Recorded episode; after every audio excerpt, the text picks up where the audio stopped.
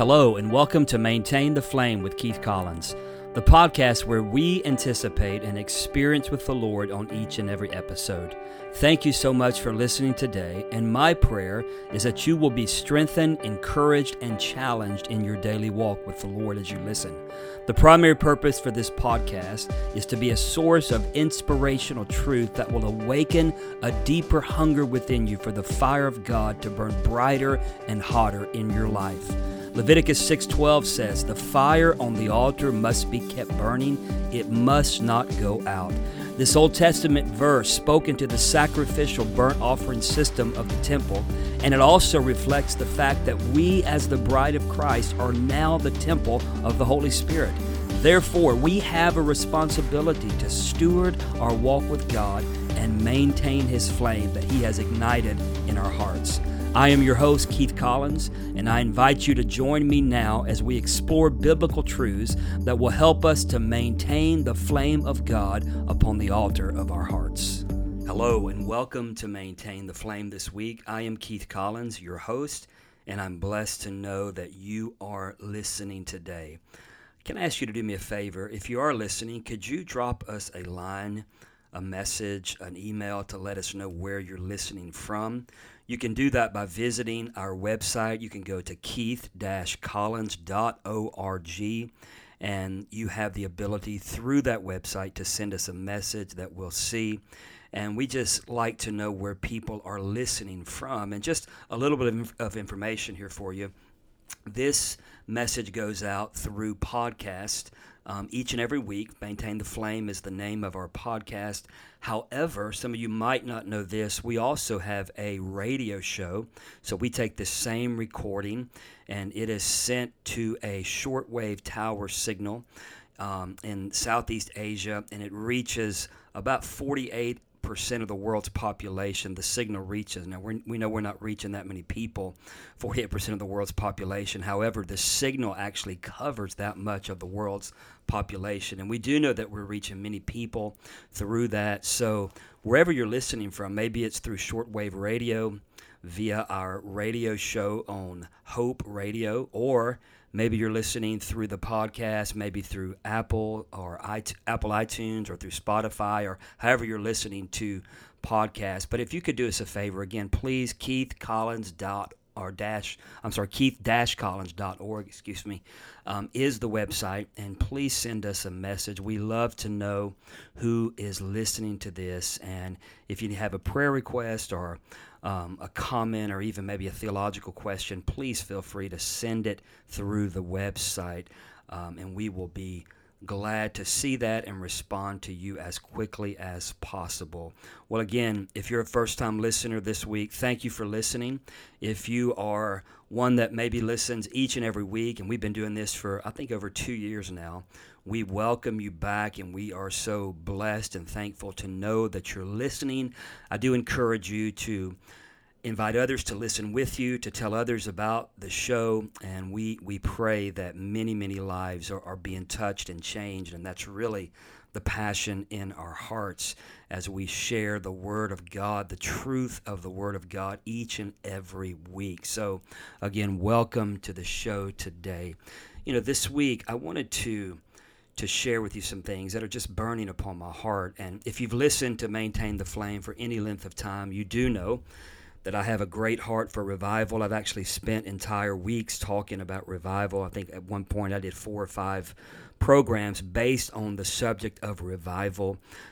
I'm a revivalist at heart. If you ask me who I am, what I am, I will tell you first and foremost that I'm a lover of Jesus, but then I'm a revivalist. I have a heart to see the Lord touch his church, bring them back to life, to, to revive, to vivify the church. Um, and oftentimes that's painful because it comes through an acknowledgement of compromise and even sin, and it comes through conviction and repentance. And those things we see are common throughout history, whether it be the history of the Old Testament and the children of Israel when they would stray and worship and pray and um, idolize demon gods or you know practice idolatry, then the Lord would oftentimes bring judgment upon them and they would come back to repentance. And sometimes we see where the Lord would even use different kings and primarily would use prophets to bring the truth of the fact that God is the only God to be worshiped, that behold, Israel, the Lord thy God is one God. So revival is really a bringing back to understanding to the people of God that, that the Lord and He alone is worthy of our adoration. He's worthy of our lives. He's worthy of our praise. And so revival can be painful. And I was at a church a couple of weekends ago in East Tennessee, and the pastor there, a dear friend of mine named Jeff Timms, who was actually one of our students during the Brownsville revival era down in Pensacola, Florida. But but Jeff asked me to to spend a couple of hours on a Saturday morning and to teach on the subject of revival. And to be honest with you, um, my heart has been burning with this theme again since that time. And I never get too far away from it because again, it's it's who I am. But but I wanted to just talk to you today. Um, about something that is very much a part of revival. So, when I say revival, again, as I've said in the past on different programs, I don't mean that um, the house is full of people or the church house is full of people. I don't mean the parking lot being full. I don't mean, um, you know, just some glorious thing that people get excited about and hyped up about and emotional about. And some of those things happen in the midst of revival, and thank God for that. But but revival has a deeper purpose. It it has a deeper work. And again, it comes to, to deal with the condition of the human heart and to deal with the condition of oftentimes a sleepy, even a backslidden, compromised church. And judgment begins at the house of God, the Word of God says. So oftentimes, revival initially is a tool of judgment. And that might sound challenging to some of you, but, but I want you to just listen to some things I'm going to share today about revival, but really more than just talking about revival. I want to talk about one of the elements that is always present in authentic, genuine revival. And again, revival can consist of joy, it can consist of conviction, um, repentance, um, you know, the power of God, manifestations of the Holy Spirit, signs and wonders and miracles, um, salvations, a, a divine magnetism that even draws the lost into that environment. Um, powerful heaven open pre- heaven opening preaching. Um, I mean, all these things. All these things can take place in the midst of revival, and oftentimes they do. When we study the history of great moves of God, um, we see that oftentimes these things were very obvious. They were very present, and thankfully, over the years, people have recorded the things that took place in the midst of revivals that again started in the church. And then we see at times like in Wales in 1904 when God began to move in power and the Welsh revival broke out. It wasn't just Moriah Chapel and Loughor Wales, which is the, the little village or town that, that Moriah Chapel was in or is in, but really the, the entire landscape over there, the, the, the entire small country came under like almost a fixation. In other words, there was a very obvious outpouring of the Spirit of God, and the Holy Spirit hovered over that land as a result we read history and we read stories of, of men maybe going to a pub to, to drink as they normally do and conviction overtaking them while they're walking on the side of the road. We, we read stories about, um, you know, maybe big burly men that were just full of vile and, and full of evil even, how coming to the place of tears as they experience conviction leading to godly sorrow, leading to repentance. So, all these great manifestations of revival, but but I want to ask you a question. What is it that causes such things to happen? Is it the talent of an evangelist? Is it the the the worship songs that are being sung? All those things happen oftentimes. And I know my experience in the Brownsville revival in Pensacola, Florida. I showed up there in 1996 and was really there throughout the entirety of the revival until it really ended around 2000.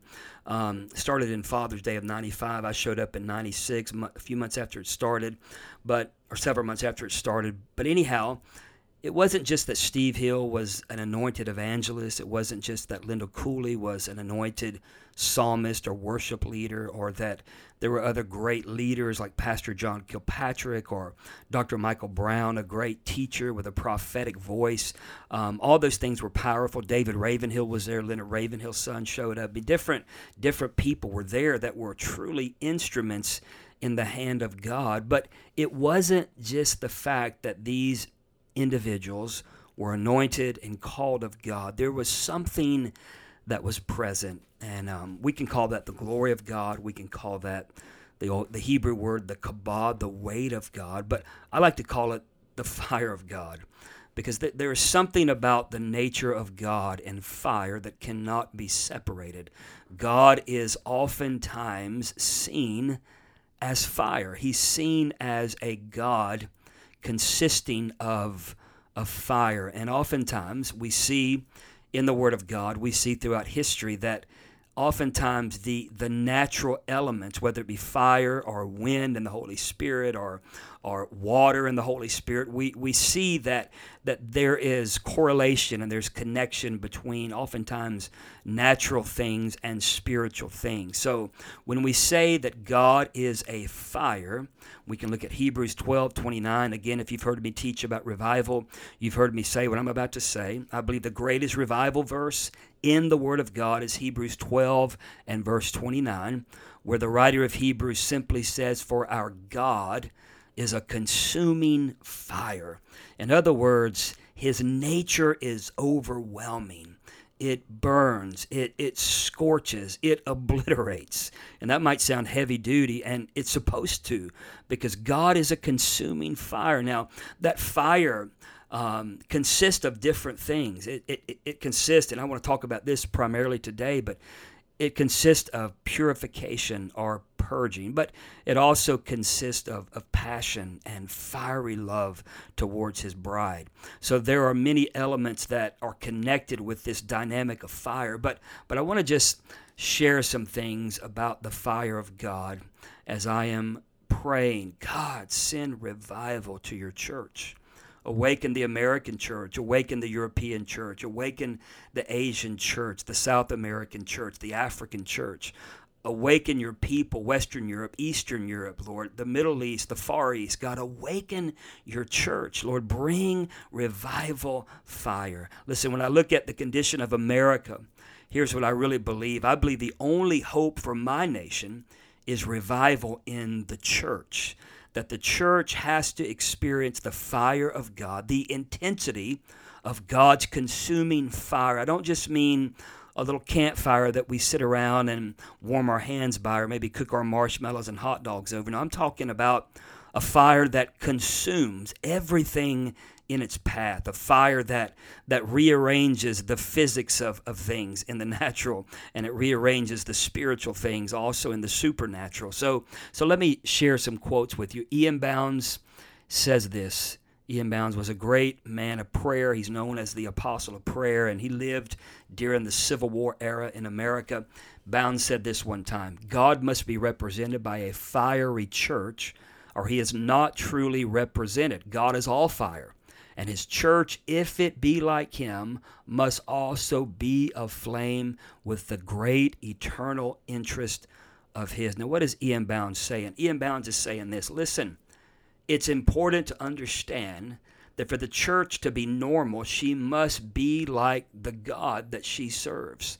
And God is fiery by nature. What does Bound say? God is all fire. And his church, if it's going to be like him, then it must be on fire. It must have a burning dynamic. It must be alive and awake and full of passion and full of apostolic mission, full of a burden for the lost, full of fiery prayer, full of fiery preaching, full of deep, deep passion to know Jesus in a deeper and a deeper way every single day. Friend, this is who the church is supposed to be. And Bound says, if it's not like that, then it's not truly the church. Now let me let me just say something here that might sound critical. I don't mean for it to, but but it it, it might sound that way anyhow. I believe a lot of what we call the church in America as well as around the world is really more of a caricature of the church. In other words, you can see the form. Paul said it like this there's a form of godliness that people have, but they end up denying the power.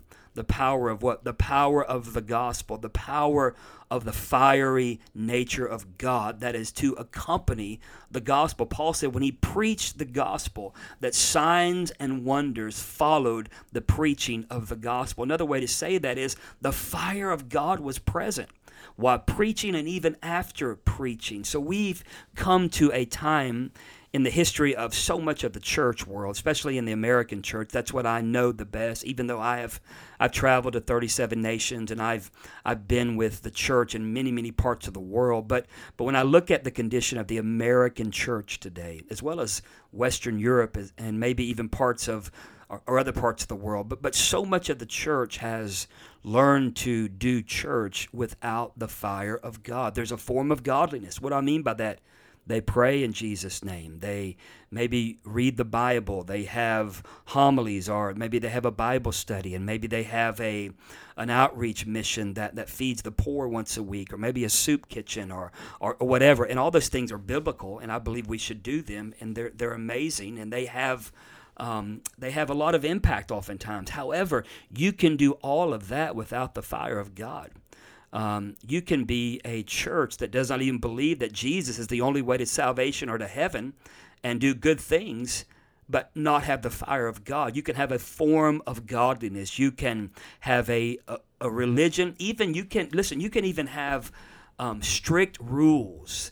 Um, even to the point of legalistic. What I mean by that, rules without relationship. In other words, the way you look, the way you talk, and all those things. And listen, I, I believe in holiness of life. I believe in, in purity of, of, of life and heart. But I believe it comes through the fire of God burning on the inside of us, and then it reflects on the outside. But many people have mis- messed this thing up, and it's all about the outside, but there's no inward purity. There's no true fire of God. So that's another form of godliness void of the power. So uh, listen, listen again. E.M. Bounds says this God has to be represented by a fiery church or he is falsely or not truly represented. In other words, a church without the fire is not really the real church.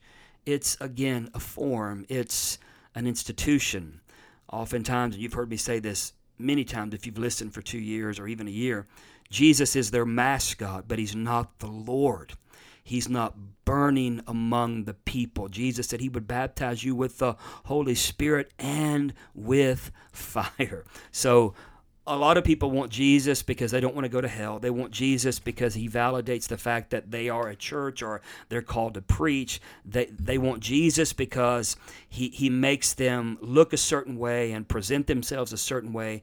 But, friend, without the fire, you don't really have the nature of God. You don't really have the real Jesus. Listen to what John Wesley said. John Wesley was the founder of the Methodist Church. Prior to that, he was an Anglican.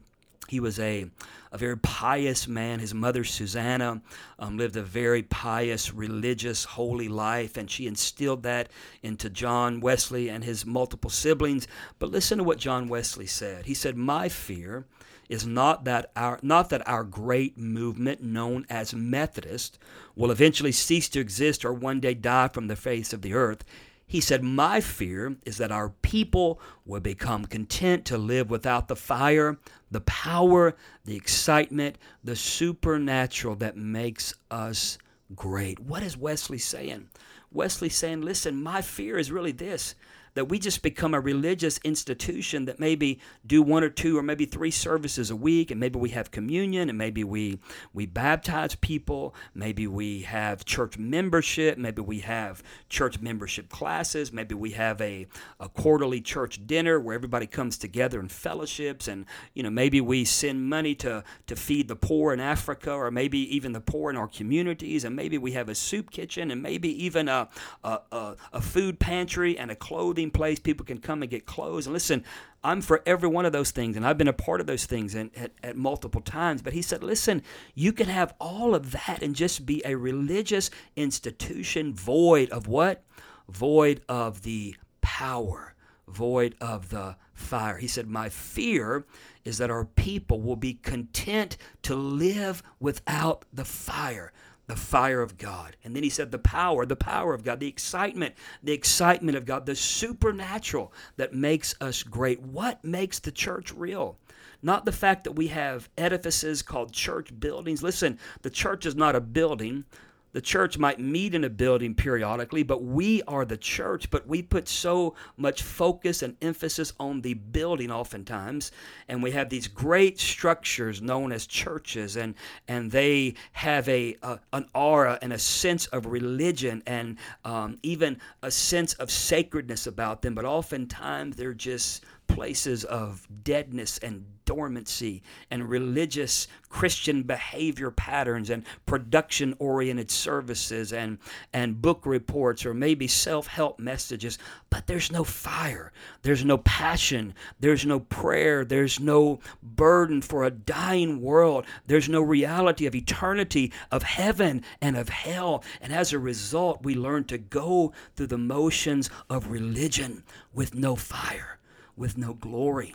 We are not really truly representing the God whose name that we use, but we represent oftentimes, like I said, a caricature, caricature of religion, a, a hybrid form of Christianity that is void of the very nature of God Himself. God is a God of fire, it's who He is. It's what he does. It's it's his nature. It's not something he cannot do. He is a God of fire. When Ezekiel saw him, he saw him. Listen, he, he saw his very um, form and he was burning with fire. Listen to his listen to some of these verses in the Bible. Exodus, excuse me, Exodus 9:18. Mount Sinai was covered with smoke. Why? Because the Lord descended upon it in fire. The smoke billowed up from it like smoke from a burning furnace, and the whole mountain trembled violently. Why? Friend, God's a God of fire. Israel saw him on Mount Sinai as fire. Listen to Exodus 24 17. To the Israelites, the glory of the Lord looked like a consuming fire on top of the mountain. Again, Hebrews 12 29, the writer says, Our God is a consuming fire. This is not a new thing. This is not just something that happened since Pentecost. This is not just a Pentecostal charism. No, friend, God has always been a God of fire. Old Testament and New Testament. Matthew 3:11, John the Baptist, he said, "I baptize you with water for repentance, but after me comes one who is more powerful than I, whose sandals I am not worthy to carry." What's it say? He, Jesus, will baptize you with the Holy Spirit and with fire. Again, we see this in the New Testament. Listen to Psalm 104 4.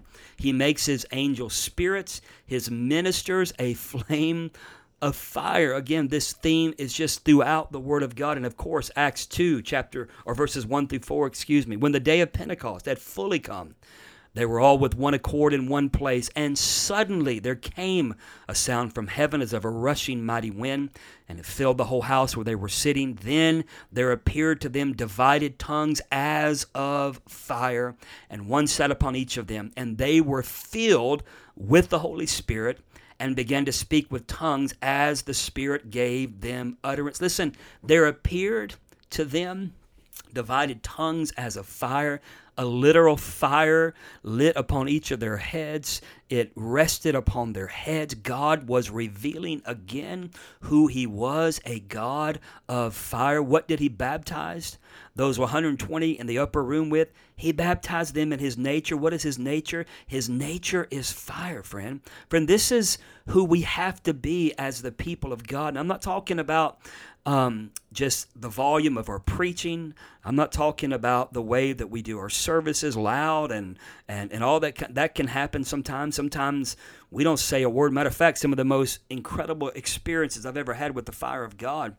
Um, even back in the Browns revival days, the fire of God would rest upon the people. And there were times for 30, 45 minutes it became completely silent as we were afraid to even almost breathe because the holiness of God's fire was burning with intensity in that very room.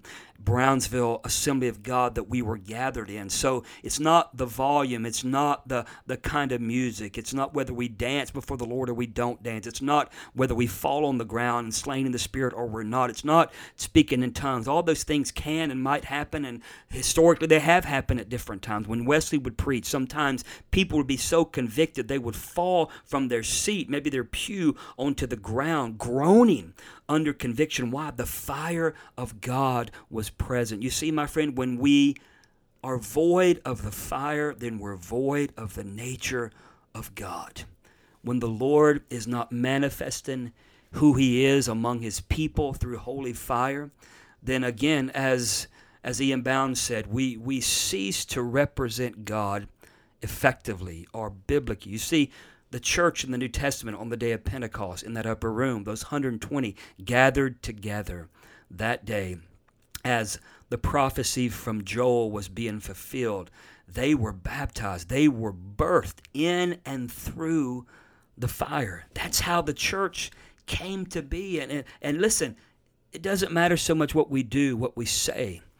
It doesn't matter what we present or how we present ourselves. If the fire of God is not present in our lives, even in our gatherings as His people, the way that we live our lives, the way that we conduct our families, the way that we, we do what God has called us to do, as to be salt and light in the earth, as to be the light of the world to a dying and a dark world, then listen, then what we accomplish is only religious, it's only routine. You see, it is the nature of God to reveal himself in power and in demonstration in and among his people. And because of lukewarmness, I've only got a couple of minutes here, because of lukewarmness, because of coldness, because of carnality, because of self preservation, there is a fear that has even crept into a lot of the Pentecostal charismatic arenas to where people who once burn with passion for Jesus, who once had the fire of God present in their lives, in their ministries, in their prayer meetings, in their missions outreaches, in their focus on reaching the community for Jesus. Now they've become ashamed of the power of the Holy Spirit. Now, listen, I acknowledge and I understand that flesh can be present and that demons can be present and I've I've witnessed this even myself when God was moving that people would get out of order and so However, we don't throw away the gifts of the Spirit, the fire of God, because some people might get out of order. We, as leaders, if you're a leader, hear me, as leaders, we ask for discernment and we, we lead. We, we understand what Paul said that things are to be done decently and in order. However, Paul's description in Corinthians was not just a description of the way even our, our um, corporate gatherings should be. I believe it was a prescription. In other words, Whenever you come together, there should be prophecy, there should be tongues. The glory of God should be present. So I hope you hear my heart today, friend. The church must be revived if we are going to have the fire of God present and active in and among us. And if we're not, then we can be satisfied with dead, dormant religion, and we can go through the motions while the world around us dies without Jesus. Listen, the world needs awakening. The church needs revived. And the only way it happens is just for to humble ourselves and say, Lord, what we've been doing is not working. We have to have revival fire burning in our hearts, burning in our lives once again. Hey, listen, I hope you'll join me again next week. I'm going to pick up on this subject, on the fire of God. Um, and continue to share on this. But let me let me pray for you right now. Father, I pray right now. May the fire of your nature fall upon everyone that's listening to this. Awaken their hearts to a hunger to know you, to walk with you. Father, may there be a fresh baptism of the Holy Spirit upon many, many lives today as your glory is revealed as never before. We thank you, God, that you're still faithful to your nature. You're a God of fire. And if we call upon you, you will manifest your glory in our generation. In Jesus' name, amen. Hey, thank you so much for listening to Maintain the Flame tonight. Again, you can visit us at keith-collins.org or at impactgf.org. We love you.